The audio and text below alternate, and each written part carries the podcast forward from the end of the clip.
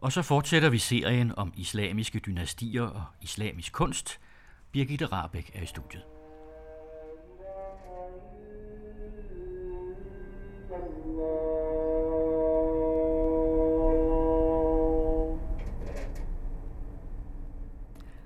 Hver dag, fem gange i døgnet, kaldes der i hele den muslimske verden til bøn fra minareten. Med lyden fra denne minaret i Jerusalem byder jeg velkommen til den 14. udsendelse om islamiske imperier og islamisk kunst. Serien er blevet til med støtte fra Davids Fond og Samling, og hver udsendelse vil dels rumme en historisk del, dels en kunstnerisk eller museal del. Det sidste vil direktøren for Davids Samling i København, Kjeld von Folsak, tage sig af, når han viser os rundt i museets forskellige afdelinger for islamisk kunst, hvor han til hver gang har udvalgt nogle kunstgenstande, som han vil fortælle om. Mit navn er Birgitte Rabeck. I dagens historiske del vil lektor Mogens Pelt fra Københavns Universitets Saxo Instituttet fortælle om rumseldykkerne i Anatolien i perioden 1077 til 1307. Senere i udsendelsen vil direktør Kjeld von Folsak fortælle om udvalgte kunstgenstande fra den tid. Men først spørger jeg historikeren Mogens Pelt, hvad forstavelsen i ordet rumseldjukkerne henviser til. Mogens Pelt.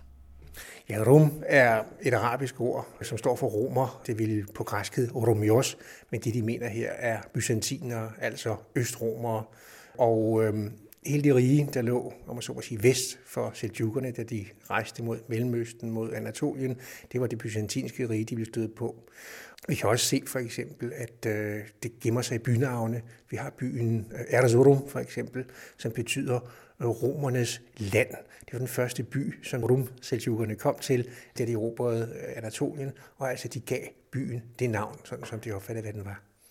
De er jo også blevet kaldt de anatolske seljukker, og det giver jo meget god mening, fordi de først og fremmest boede i Anatolien. Men hvad er deres forbindelse til de andre seljukker? Ja, altså de stammer, kan vi sige, fra det samme rytterfolk, det samme nomadefolk. I virkeligheden den samme storfamilie, eller udvidet familie. Og det vil sige, at de har samme aner. På et tidspunkt er man blevet splittet op i, i to dynastier, en meget almindelig dynamik inden for den her gruppe af rytterfolk, seljukkerne, således at de på et tidspunkt tog deres eget navn og etablerede deres eget dynasti. Og lad os se på, hvordan det hele begyndte. Hvad var det, der oprindeligt havde fået seljukkerne til at bevæge sig ind i Lille Asien? Altså, hvad var det, der var så tiltrækkende ved det område? Ja, altså sådan nogle som Seljukkerne, som jo er et rytterfolk, som har bevæget sig frem og tilbage på det, vi kalder den euroasiatiske korridor. En lang strækning, som går helt ude fra Kina, lidt nord for i virkeligheden, det vi i dag kalder Mongoliet, og så ud til ungarske stepper, eller hvis man skyder lidt sydpå, til Anatolien.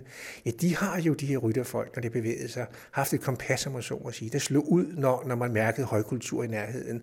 Og øh, Rum, eller det byzantinske rige, var jo vidt berømt blandt mange af de andre store riger i området i Mellemøsten, og det var attraktivt i sig selv. Der var koncentrerede ressourcer, der var prestige, så det var noget, man gik efter og reagerede på. Og det kan man sige, ære og øh, mulighed for, for magtforøgelse og alt, hvad der ligger i at kunne erobre sådan et område, det var det, der drev det. Så det var ikke kun et spørgsmål om materiel vinding, altså der var også kultur var en værdi. Ja, altså det er klart, der var vist basale ting, der skal være i orden. Hvis man er sådan en rytterfolk, som også lever i erobringer, og når jeg siger lever i erobringer, så skal der være noget at fordele blandt de forskellige høvdinge. Hermed det materielle. Men der er også en forskning om, hvor den verden man hører til. Og her kommer så det, vi kan kalde det kulturelle eller mere åndelige værdier ind, altså prestige i virkeligheden. Og der var jo stor prestige i det østromerske rige eller det byzantinske rige. Og hvem var grundlæggeren af det øh, rumseljukiske rige? Det var Kutalmish, hedder han, eller Suleiman ibn Kutalmish, og som navnet øh, antyder Ibn, så var han altså søn af en Kutalmish. Denne Kutalmish, før grundlæggeren, var en del af den samme gruppe af Seljukere, som drev østfra og vestpå. Den mest berømte, den som erobrede den første del af slog byzantinerne, Alpreslan er han kendt som, ved slaget ved Manzikert i 1071. Denne Alpasland, som altså var den første, der fik Europa byzantinsk territorium, det er efterfølgeren med på seljukisk side, sønnen til ham, som vi har. Det var et område, som nu du selv beskrev det som et prestigefuldt område. Så der var flere, der bejlede til det område. Hvem var hans fjender? Hvis man skal rangliste dem, kan man sige, den største fjende var dem selv i virkeligheden. Nemlig det system, de havde med lynhurtigt øh, i forbindelse med arvesager og fordele jord og ejendom til utal af sønder. Så faren for fragmentering var enorm, altså indre labilitet. Derudover, så havde vi naturligvis byzantinerne, altså det var øjeblik, man drager vest på. Og så havde vi de andre seljukker, som da de her rumseljukker havde erobret Anatolien, eller var begyndt på det, ja, så havde de andre erobret det, vi i dag kalder, kalder Mellemøsten, altså eksempelvis Jerusalem og, og Syrien, den nuværende Syrien osv. Så, videre. så de var også fjender. Og endelig, lidt senere, så får vi også korsfarerne. Husk på, det er perioden, hvor de store, eller første korstog starter. Det vil sige, at vi har altså et, de gamle i området, Rum, altså byzantinerne. Vi har de, om man så må sige, fædrene, øh, seljukerne, og så har vi de her frankere, eller europæere, korsfarerne, så kommer ind. Så det er fjender, men også potentielle allierede, skal jeg sige. Og det kan vi se på hele det mønster af politik og, og, og krig, der føres i de følgende århundrede. Den ene dag er man allieret med dem, som man dagen efter er fjender med. Det er almindeligt. Hvordan var deres forbindelser til, øh, til de andre seljukker, og, og hvordan var deres forbindelser til kalifatet? Ja, for det første, så er de ud, om man så må sige, af den samme familie. Så der er altså tale om et familieforhold. Men der er også tale om en familie, der er blevet splittet, hvis man ser på det sådan, som er altså er i krig med hinanden. Kalifatet, som jo havde hovedsæde i, i Bagdad på det her tidspunkt frem til 1258, hvis jeg ikke tager fejl, det var i en periode på Seljukhænder. Ikke rumseljukerne, men inden for familien. De var sunnier det her. Det vil sige, kalifatet øh, spillede i hvert fald symbolsk en rolle for dem, og de anerkendte kalifen i Bagdad men, og det er vigtigt også, vi har også en periode, hvor den værtslige magt skilles fra den religiøse magt. Vi har jo de her forskellige øh, sultaner, og de kan være i Anatolien, vores Rum Seljuker, vi har de andre Seljuker, og vi har yderligere andre islamiske fyrster, som altså repræsenterer den værtslige magt. Så vi er i en periode, hvor de to ting bliver skilt fra hinanden, så det er også begrænset, hvor meget de vil høre på kalifen, hvis hans, om man så må sige, ting går dem imod. Det skal vi være opmærksom på.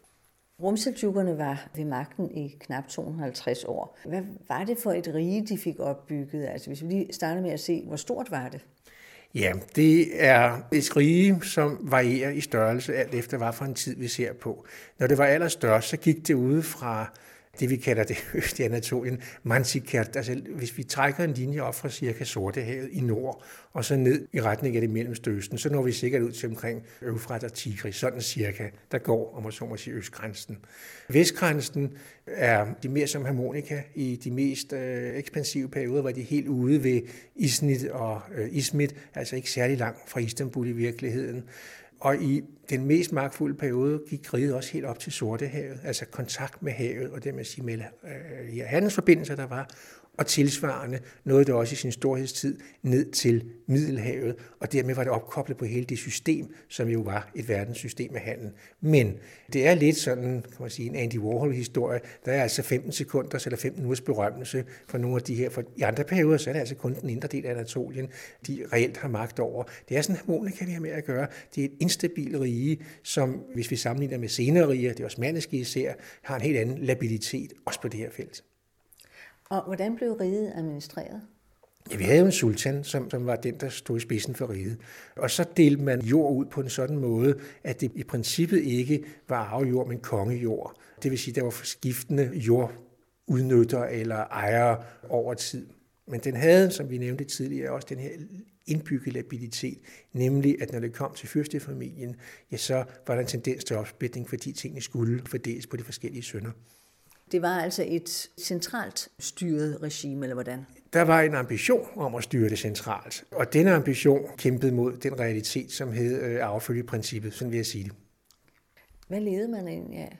Ja, som alle andre i her periode, så var hovedindsigten landbrug. Altså det var livsgrundlaget simpelthen.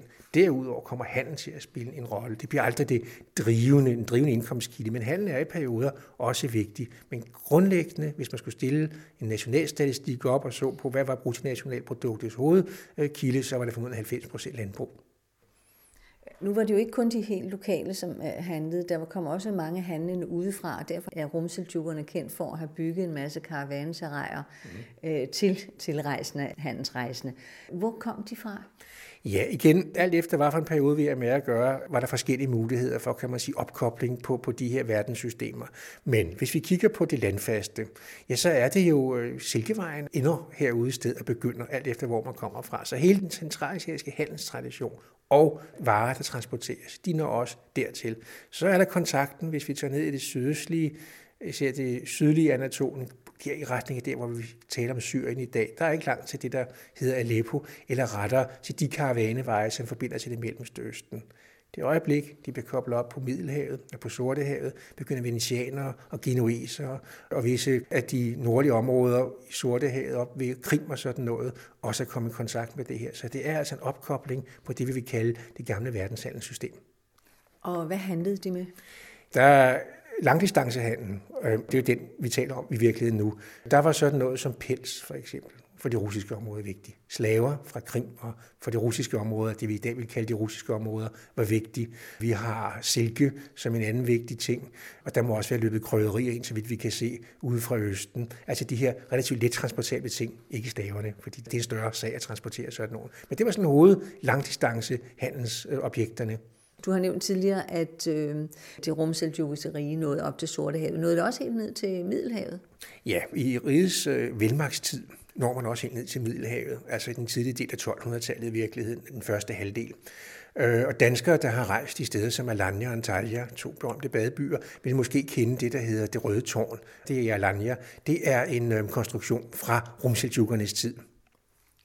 Skabte handlen en øh, kosmopolitisk kultur, altså ikke bare en handel, eller var det mest præget af stridigheder? Det meste af tiden er jo præget af instabilitet, og der er begrænset, hvad der er overskud. Men det øjeblik, vi har en af de her, lad os sige, 15 minutter af Andy Warhols berømte tid til berømmelse, den sidste del af 1200-tallet for eksempel, der ser vi med det samme, det øjeblik, der er kommet politisk stabilitet, at det, vi kan kalde det kulturelle, også forsøget på at stabilisere og udvikle det kulturelle, øh, slår rødder. Og der er inspirationen et langt stykke hen ad vejen de andre steder fra. Og det i sig selv betyder selvfølgelig, at vi har med noget at gøre, der har en kosmopolitisk potentiale. Husk på, vi har kontakter til dem fra Sortehavet, til venetianere, ude østfra, og så kan man også stabilisere sine egne traditioner. Vi kan også se, at de tager en del af det, vi kalder det mere ortodoxe islamiske ind at forsøge at etablere institutioner, så det kan dyrkes. Kan man tale om en særlig rumseljukisk kultur? Det kommer igen an på, hvad vi mener med kultur. Lad os nu kigge på landskabet, hvor det har været det visuelle landskab, så må vi sige, at hvis vi kigger på eksempel de her badebyer, jeg nævnte før, der vil vi kunne se fæstningsanlæg, som er fra den tid med deres egen arkitektur. Rejser vi ind i det anatolske højland, vi kan tage sin by som Konya, vi kan se en by som Nide, som ligger på højlandet. Der vil vi finde moskéer, karavansarai, altså de her, lad os kalde det hoteller for rejsende, bygget i den her periode. Så der er en meget tydelig, også overleveret visuel kultur fra den tid. Ellers kan man sige, at en af de kulturelle kendetegn ved den her tid, og i øvrigt også ved osmanderne, det er den her meget høje grad af, hvad vi vil kalde for synkretisme og evne til at optage for andre. Det er selvfølgelig også kosmopolitisk. Altså selve måden at håndtere mødet med andre på er integrerende især, og hvis det kommer til religion, plejer vi jo at kalde det for, for synkretistisk. Og, og det er en mekanisme, som lever videre eller overtager sig osmanderne. Så hvis vi ser på kultur også sådan som noget, man gør, i højere grad end noget, man efterlader, ja, så har det også spillet en stor rolle. Var både øh, regenter og undersåtte muslimer? Nej, og vi skal være opmærksom på, at, at det her er et rytterfolk, som på et tidspunkt selv er blevet muslimer i øvrigt, som tager sprog til sig andre steder fra, persisk for eksempel, så kommer ind i et østomers område, hvor mange var kristne. Det vil sige, at de fleste af deres undersåtter var oprindeligt kristne. Nogle lader sig omvende. De her var ikke missionærer af forskellige årsager, men, men man kunne og godt have med at gøre, at, at, at de lokale lå sig omvende. Så vi har altså en, en meget bred underlag af undersåtter, som, som, som er kristne, og vi har alliancer og indgifterier med, med kristne fyrster. Og dem, der var muslimer, de var sunni-muslimer, er det rigtigt? Ja, hvis vi, øh, i det omfang, det giver mening at bruge de her ting, og det gør det, hvis vi for eksempel ser på deres syn på kalifen i Bagdad, som jo var en sunni-muslim, så var det sunnier. Men det vi kalder eller sufi-traditionen, helt den shamaniske tradition i virkeligheden, som jo så ikke behøver at være muslimsk, men som bliver konverteret til at blive det, er meget afgørende til at forstå deres måde at opfatte gudsforhold eller islam på, om du vil. Det var jo også øh, en af de meget berømte fra 1200-tallet blandt rumseltjukkerne. Det var jo netop den store persiske digter, som var flyttet til Konya, Jalal al-Din øh, Rumi. Og han boede, som sagt, i Konya-området. Var han sådan øh, typisk for sin tid? Han er blevet, kan man sige, emblematisk eller typisk øh, for den form for måde at praktisere religion og filosofi på, som øh, Rum Seljuka gjorde. Han var vel sufianart, en vismand, en der primært forsøgte at opnå kontakt med, med Gud eller det hinsides eller det åndelige gennem opnåelse af personlige tilstande, mentale tilstande. Og det er noget, vi normalt forbinder med, med osmanisk praksis og tradition. Så ja, det må vi nok sige. Altså, både Rumi og folkene omkring ham, de søgte jo øh, lærdom forskellige steder, altså blandt andet til Damaskus og Aleppo osv. Hvilken rolle spillede uddannelse og videnskab under rumseljukkerne? Altså, vi må nok mene, at de har haft en klart ambition om at styrke og udvikle de her ting.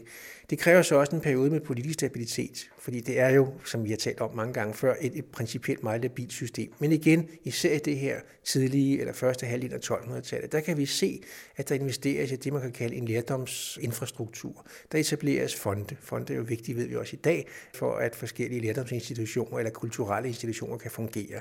Der bygges skoler, som, altså madrasa, som institutionaliserer indlæring og læring af tradition inden for islam og læsning af Koran osv. Så, så der er en klar ambition om at udvikle de her felter. Seljukkerne, altså de andre seljukker i Iran, de havde både anvendt øh, persisk og arabisk. Hvilket sprog var det dominerende blandt øh, rumseljukkerne? Altså persisk lærer de i den periode, og tager de til sig i den periode, hvor, inden de kommer til, til det byzantinske rige. Det er klart, at, at hvis det kommer til hele det, som har med, med det religiøse ordforråd at gøre, det er arabisk, det indarbejdes i det her. Og endelig så er deres oprindelige eller tidligere sprog jo også tyrkisk, så vi får en, en, en blanding i virkeligheden. Men, men persisk vil være det, man vil identificere det som typisk. Når man ser på listen over rumseljukiske sultaner igennem de knap 250 år, så er det ikke overraskende, at øh, den er ganske lang, den liste, når man tænker på, at, at der var mange både ydre og indre fjender. Øh, er der nogen af de sultaner, som øh, du synes fortjener øh, at blive nævnt? Ja, hvis vi skal nævne en, som er lettest at forbinde med det hele den her visuelle arv, der er efterladt, så er det Kaikubat, som vi kalder ham, fra begyndelsen af 1200-tallet, 1219 til 37, hvis jeg husker rigtigt. Det var en periode, hvor, hvor, hvor der var en vis stabilitet i riget. De ydre fjender, især byzantinerne, var stærkt svækket på grund af de fire korstogs nedbrænding eller plyndring af Konstantinopel. Og i den her periode, der kan vi se en række, eller kan vi datere en række af de her moskéer og forskellige bygningsværker, karavanserai og infrastruktur, eller realisering af de ambitioner, som vi har fundet de tidligere for alvor også omkring kultur. Så han må nok være den, den vigtigste at nævne. Er der andre? Så kan vi jo nævne hans uheldige efterfølgere, som altså kommer til, øh, for eksempel Kai Pysaref, som han hedder. I vis løg det falder at være sultan på et tidspunkt, hvor riget også går ned. Hvordan går det ned, kan man sige? Ja, det gør det i forbindelse med mongolernes øh, stormløb på blandt andet rumseljukkerne og hele i de vestlige områder. De kommer også, som rumseljukkerne, seljukkerne gjorde, som Attila og mange af de andre, på den her euroasiatiske korridor. Og rumseljukkerne taber et vigtigt slag til dem i 1243, som i praksis betyder, at de nu reduceres fra at have været et dynasti i eget navn til at blive en vasalstat. Og hermed begynder så også det, der viser sig at være afviklingsfasen eller deres svækkelsesfase, således de ender med at, at blive til et mindre folk blandt mange. Altså hvis vi lige øh, vender tilbage til at, at se på rumseljukkernes fjender, mm-hmm. kan man så sige, at det på en måde var en øh, fordel, i hvert fald i begyndelsen, at de ser byzantinerne og korsfarerne, at de bekrigede hinanden, at det hjalp rumseljukkerne? Ja, det kan der ikke være nogen tvivl om, fordi det gav jo mulighed for at føre det, vi kalder balancepolitik eller politik med skiftende alliancer. Rumseljukkerne, som de fleste andre rige, som formår at overleve over tid, de har ingen permanente venner, de har kun permanente interesser. Så når vi har to fjender, korsfarer og byzantiner, ja, så allierer sig med den ene part og, og bekæmper den anden på skift. Nu var det jo ikke kun korsfarer og byzantiner, der var ens fjender. Der var også andre, de her øh, tyrkiske folk ude i området. Danismanderne for eksempel, som, som er i centrale Anatolien, de bliver slået i 1100-tallet af rumseljukkerne, efter at rumseljukkerne i en lang periode har været i alliance med byzantinerne, som de så slår, hvorefter de slår de andre. Altså man skifter hest hele tiden, og på den måde har man så også været i stand til at holde riget i live over lang tid. Der er nogen, der mener, at øh, tiden efter, at korsfarerne havde erobret Konstantinopel, at det blev en blomstringstid for rumseljukkerne.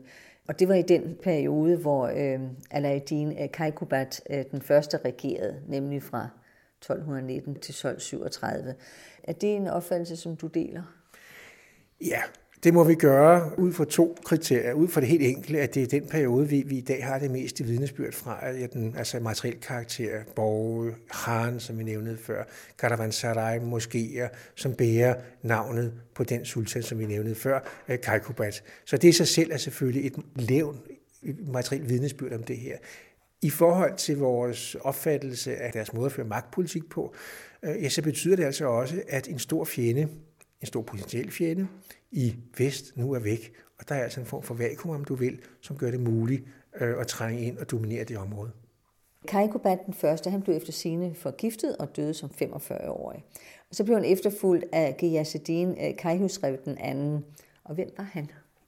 Ja, han er, hvis vi ser på de historiske forløb, den sultan i vis lod det faldt, og være leder af rumseljukkerne i en periode, hvor riget bliver reduceret fra at være stort og mægtigt uafhængigt rige til at blive en mongolsk vasalstat. Det skete naturligvis ikke med hans gode vilje, det skete efter tab og nederlag i krig 1243 ved Køsedar for eksempel, øh, hvor mongolerne slog rumseljukkerne. Det var en periode også, hvor der var indre oprør i riget, som altså slog igennem, kan man sige. Og det vil sige, det er hans periode, at riget går fra at være stort og uafhængigt rige til at blive en vasalstat, og hermed starter en udvikling, som betyder enden på rumseljukkerne som en selvstændig magtfaktor i området.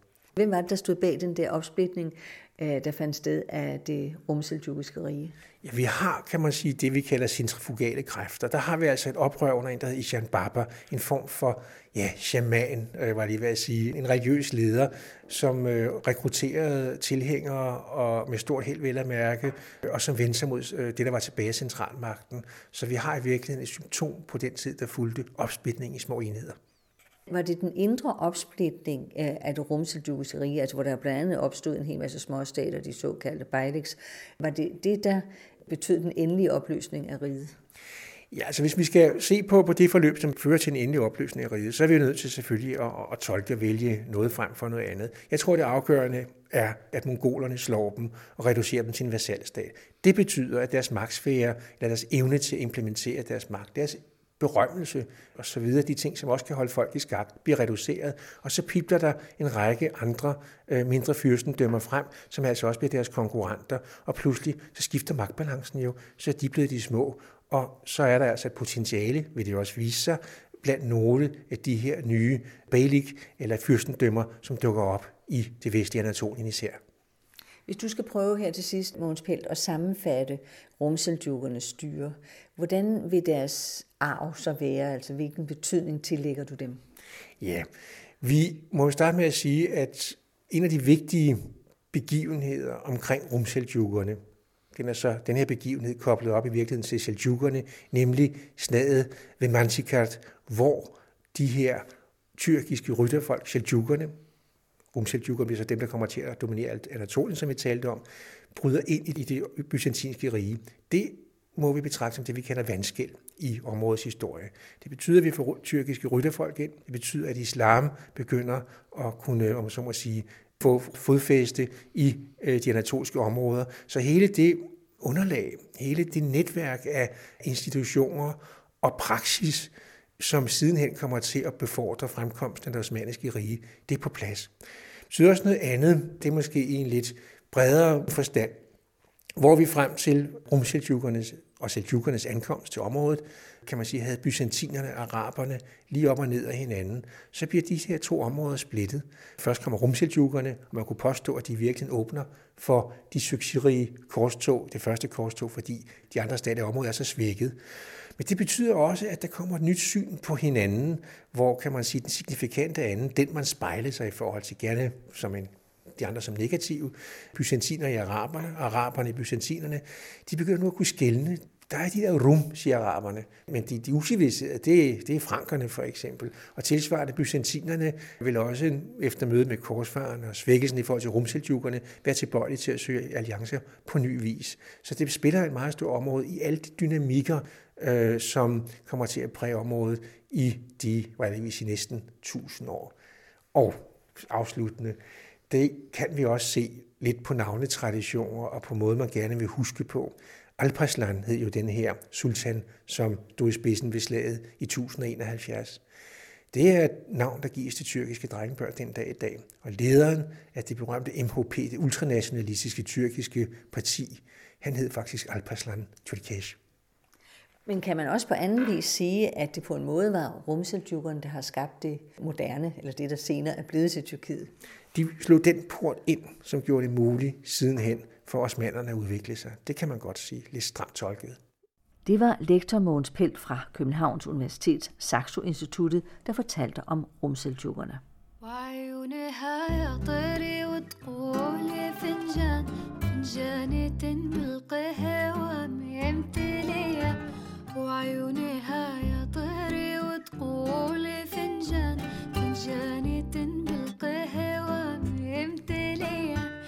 يا عيونك سود وحلوة يا عيونك سود وحلوة يا عيونك يا عيونك يا عيونك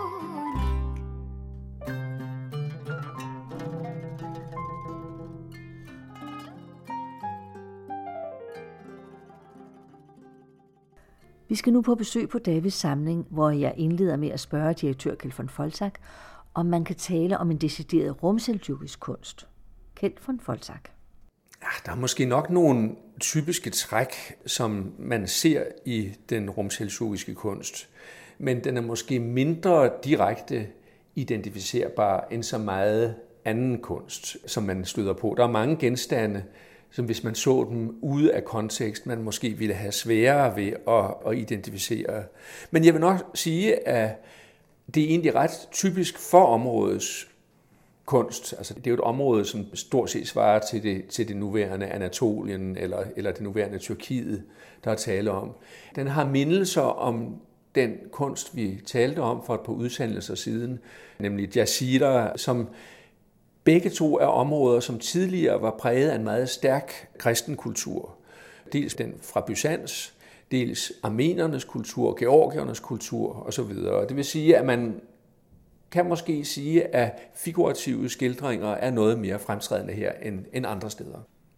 Nu var øh, rumseltykkerne jo oprindeligt et centralasiatisk nomadefolk. Kan man spore det i deres kunst? Sikkert ikke mere, end man kan hos andre folkeslag, øh, som har en nomade baggrund.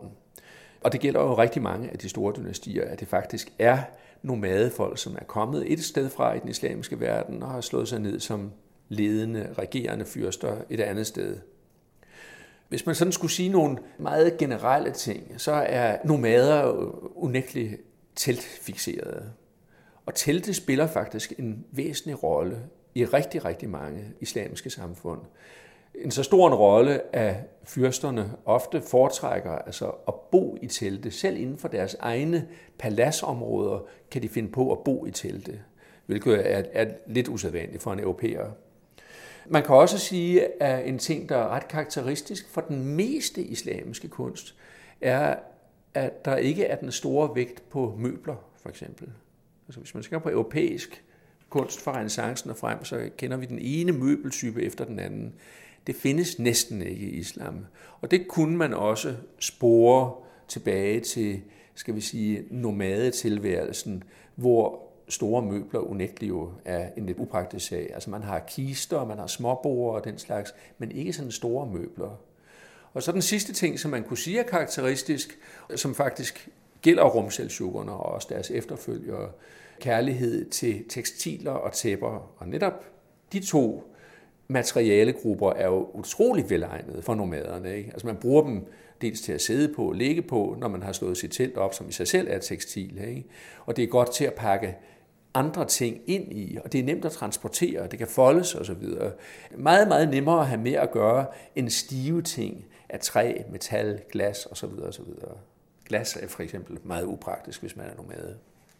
Hvis du skal prøve at se sådan samlet på rumseldukkernes tid, rent kunstnerisk, vil du så betegne det som en blomstringstid, eller var det en tid med stagnation? Ja, der må jeg jo, som jeg så ofte før har sagt, både ja og nej.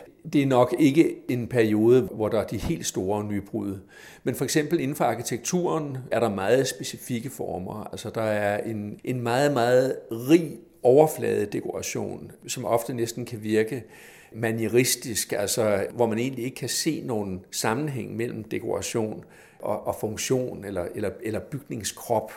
Og det tror jeg kan hænge sammen med dette, af på mange af de kristne bygninger var der faktisk reliefer og anden form for figurativ ornamentik.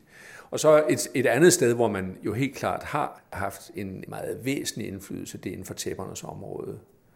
Og det bringer os jo sådan set meget flydende over til et tæppe som det, vi står og, og kigger på.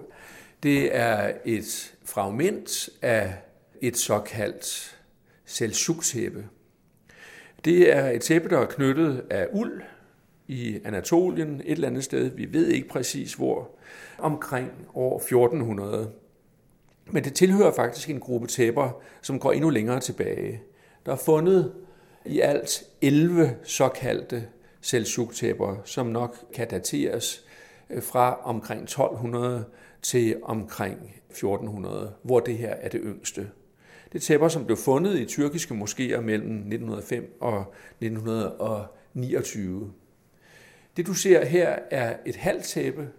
Det andet tæppe befinder sig i en engelsk privatsamling, den såkaldte Care Collection, og det er meget muligt, at det for øjeblikket faktisk bliver vist i Berlin, fordi en stor del af Care Collection øh, bliver vist i Berlin. Tæppets hovedfelt udgøres af en række stiliserede planteornamenter, blomster, ranker nærmest. Der er sådan, sige, der er sådan et fuchsia hængende fuchsia element. Her i museet har vi været nødt til at lægge fragmentet ned, fordi vi ikke har loftshøjde nok til at lade det stå op. Og så omkring hovedfeltet er der en bord, som har det, man kalder pseudokufisk ornamentik. Det er altså en ret kantet ornamentik, som kan lede tankerne hen på kalligrafi. Og nogle af disse tæpper, ikke det her, har faktisk læselige indskrifter omkring sig, eller meget stiliserede indskrifter. De tilhører den ældste gruppe af bevarede islamiske tæpper, Øh, det er jo sådan, at der selvfølgelig har været tæpper betydeligt tidligere. Jeg tror, vi ved en anden lejlighed har været inde på, at under øh, de allerførste kalifer, der omtales nogle fantastiske tæpper fra Iran, blandt andet et gigantisk tæppe, som blev kaldt for Husravs forår, som blev delt, skåret op og fordelt mellem de muslimske soldater. Men øh, de ældste nu fundne tæpper går tilbage til ca. 500 før Kristi fødsel, så altså en tradition, der går langt længere tilbage end islam. Det er et tæppe, der er fundet i en skytisk grav oppe i permafrosten, hvor tæppet simpelthen har været bundfrosset eller dybfrosset i langt mere, eller et godt stykke over 2000 år. Altså det er ikke noget nyt med tæpper som sådan, men det er jo i høj grad noget, som de muslimske folkeslag er blevet kendt for. Og, altså begrebet orientalske tæpper er jo næsten blevet synonymt med Mellemøsten. Det er sådan, at tæpperne fra Anatolien faktisk var kendt eller berømmet i samtiden. Da øh, Marco Polo passerer i 1271, skriver han, at de bedste og smukkeste tæpper i verden fremstilles her. Og noget senere så tager den øh, marokkanske rejsende Ibn Battuta i 1332 forbi området her, og der skriver han, at tæpperne er uden lige med øh, andre i, i verden. Så det er et område, der er kendt for sine fine tæpper. Og sidenhen kender vi jo også anatolske tæpper, altså de såkaldte Holbein-tæpper, Lotto-tæpper og Crivelli-tæpper osv. Det er jo mærkeligt, at de har de der navne efter europæiske kunstnere, men det er jo fordi de tidligste kilder til disse tæpper er i virkeligheden europæiske malerier, hvor man ser disse tæpper. De er blevet eksporteret til Europa, og så er de dateret ved, at Holbein har malet dem, altså i 1512, eller hvornår det nu måtte være. Ikke? Så vi ved, at de i hvert fald fremstillet på det tidspunkt, og formodentlig noget tidligere også. Her står vi over for en pussy og ret sjælden ting. Det er nemlig resterne af et formodentlig førstligt seletøj fra det 13. århundrede. Du har sådan et, et langt sillebensformet stykke her, som enten har ligget over hestens hals eller hestens rumpe, og så har du en række sølvmedaljoner eller dråbeformede elementer, som har været festnet forskellige steder på det læder, som jo har udgjort det egentlige seletøj på hesten. Sådan nogle ting er vanvittigt sjældne at finde. Altså, de er ret tyndt metal og er, er simpelthen gået til. Og det her er et af de få bevarede. Af særlig interesse er måske de, de fem øverste medaljoner med sådan to meget flotte øh, modstillede løver omkring noget, som kunne udlægges igen som et livets træ. Når jeg siger igen, så er det fordi, vi har talt om motivet før, altså i forbindelse med tekstiler, som jo igen øh, meget ofte har øh, medaljonformede elementer med modstillede dyr omkring et centralt planteornament. Og øh, her ser vi det altså som sølvplaketter. De der løver øh, optræder faktisk stort set samtidig på rumselsugiske sølvdirhemmer, altså dirhemmen er sølvmøntenheden øh, i perioden. Og der er nogle specielt berømte, der er fremstillet af Giard Aldin Kajruslav den anden omkring 1240'erne, som viser sådanne løver i næsten identisk udformning. Så det er noget af det, der har været med til at datere det her seletøj. Her står vi over for en lysestage af en ret specifik øh, form, øh, men dog en form, som i virkeligheden i sin grundform går igen helt tilbage fra den tidligste middelalder og fortsætter i virkeligheden helt op til, ja, til 1700-tallet. Det er altså en form med et tilnærmelsesvis cylindrisk korpus, som står godt på bordet, og her er det konkavt, sådan så altså der, det er nemt at gribe om. Så er der en hals, en kort hals, og så selve lysetylden, hvor man kunne sætte lyset ned i. Sådan en stage som den her er fremstillet af øh, det, man kalder højtindbronze.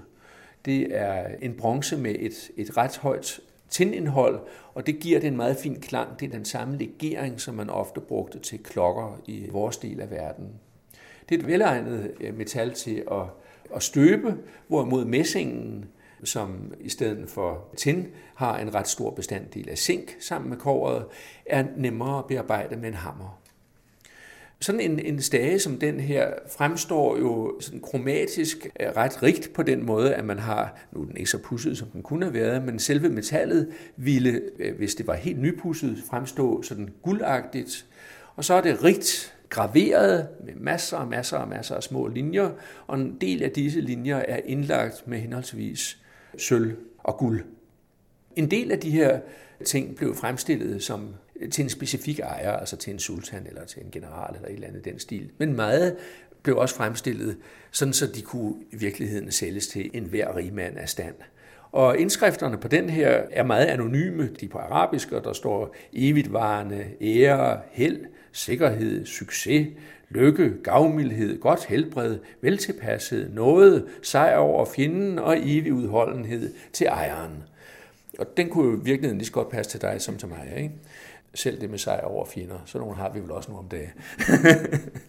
Men det er jo også sjovt, hvis du lægger mærke til den øverste af indskrifterne. Den øverste indskriftfrise er såkaldt animeret kalligrafi, altså toppen af bogstaverne er udformet som ansigter. Det er sådan noget, en, en lille leg, man dyrkede meget i midten af middelalderperioden. Men så er der ellers øh, omkring korpus tre medaljoner med jagende fyrster, og de er øvrigt så flankeret med henholdsvis svingser og ulve og griffer. Og så er der seks pasformer med tre musikanter, en med en danser og to med nogle vindrikkende hoffolk. Alt sammen på baggrund af en sådan en rig arabeske dekoration. Det er altså motiver, der skildrer sådan det gode liv ved hoffet, eller en velhavende del af samfundet. Og den har utvivlsomt også været ejet af en velhavende mand, men altså ikke mere end, at vi i hvert fald kender en altså der er i hvert fald bevaret en, en 30 stykker fordelt over verdens museer, og sikkert også i nogle privatsamlinger endnu, som eksisterer fra den her tid, altså øh, i midten af 1200-tallet. Så det gode liv involverede altså også vin, selvom det var muslimer? Igen og igen. det, altså, ja, det gør det faktisk. Altså, og det er jo ikke bare, fordi når man sidder omkring et bord med et bæger i hånden, ikke? Altså, ja, for os er det jo vin, men hvis man nu er god muslim, så kan man sige, at det er jo gedemælk. Men vi ved jo fra indskrifterne, specielt på keramikken, hvordan vinen den røde vin, den øh, henrykkende vin, og jeg ved ikke hvad, altså bliver omtalt igen og igen og igen. Altså, der var masser af folk i overklassen, som drak vin. Der var også folk i visse dele af de religiøse klasser, sufierne, som øh, kunne anvende sig af vin som en, skal vi sige, berusende middel, som bragte dem i forbindelse med det guddommelige. Så vin er meget anvendt. Dette ret monumentale træskærarbejde, vi står overfor her, er en kenotaf, altså et mindesmærke over en død, øh, skåret af valnødetræ, og den stammer fra Akse her i det centrale Anatolien fra omkring 1340. Den er udformet som en, en kiste, som er lidt højere i hovedenden. Den vider så også en lille smule ud, så det er altså ikke en helt rektangulær form. Og så har den et låg, der er formet som et, sådan et sadeltag. Hele vejen omkring øh, kenotafen er siderne udskåret med en rig øh, arabeskedekoration med blade og sådan meget karakteristiske sådan små krøller ved bladene, som du kan se. Og så henover og nogle gange under øh, dekorationen løber der så indskrifter i henholdsvis Naski og Tuls kalligrafi. Og versene øh, fortæller på sådan ret poetisk vis om døden og dødens have og paradiset og livet efter døden. Nedenunder har der så stået, i virkeligheden lidt som det podie, som kinotafen står på, har der stået et, et mere kasseformet element, mindre rigt udskåret, men hvor den dødes navn øh, stod på. Det stod indtil omkring år 1900 i øh, Muhammad Khairanis mausoleum i Aksehir, og blev så spredt for alle vinde. Den døde har jo så ligget nedenunder igen, altså i, i selve jorden, hvor han der forhåbentlig stadigvæk ligger. Træ var rigeligt i Anatolien, altså det område, som i virkeligheden i dag stort set dækkes af det moderne Tyrkiet. Så derfor øh, ser man faktisk en, en ret rig anvendelse af træ, hvad man jo ikke ser i alle islamiske lande. Altså øh, træ var en sjælden importvare i Ægypten for eksempel. Men i, i Anatolien ser man den meget ofte, og der findes et meget smukt og rigt udviklet træskære håndværk i det område. Og man ser det på ja, et, øh, en type øh, arbejde som her, men altså også på døre, koranpulte osv. fra den her periode. Og sågar hele moskéer, som for eksempel Astrofoklo-moskeen i Beige her, hvor det tæppe, som vi talte om tidligere, faktisk stammer fra. Det er en moské, der er så opført fuldstændig i træ i 1297. Dem har der været rigtig mange af, men der er selvfølgelig også rigtig mange af dem, der er forsvundet, fordi træ jo er mere udsat for brand end de tilsvarende sten- eller teglmoskéer. Det sagde direktør for Davids samling, Kjeld von Folsak. Tidligere i udsendelsen fortalte lektor Mogens Pelt fra Københavns Universitets Saxo Instituttet om rumseljukkerne.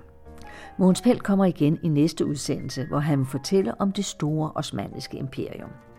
For tilrettelæggelsen står jeg, Birgitte Rabeck. وكفوفها يا طيري تحمل فيها الغيم يا غيمة على الموارث معتلية وكفوفها يا طيري تحمل فيها الغيم يا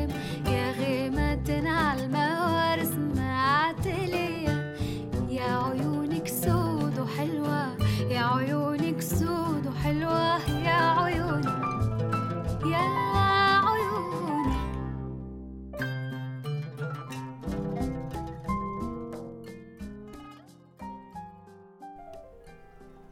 På vores hjemmeside kan du se billeder af de omtalte kunstgenstande og finde et link til Davids samling med flere informationer.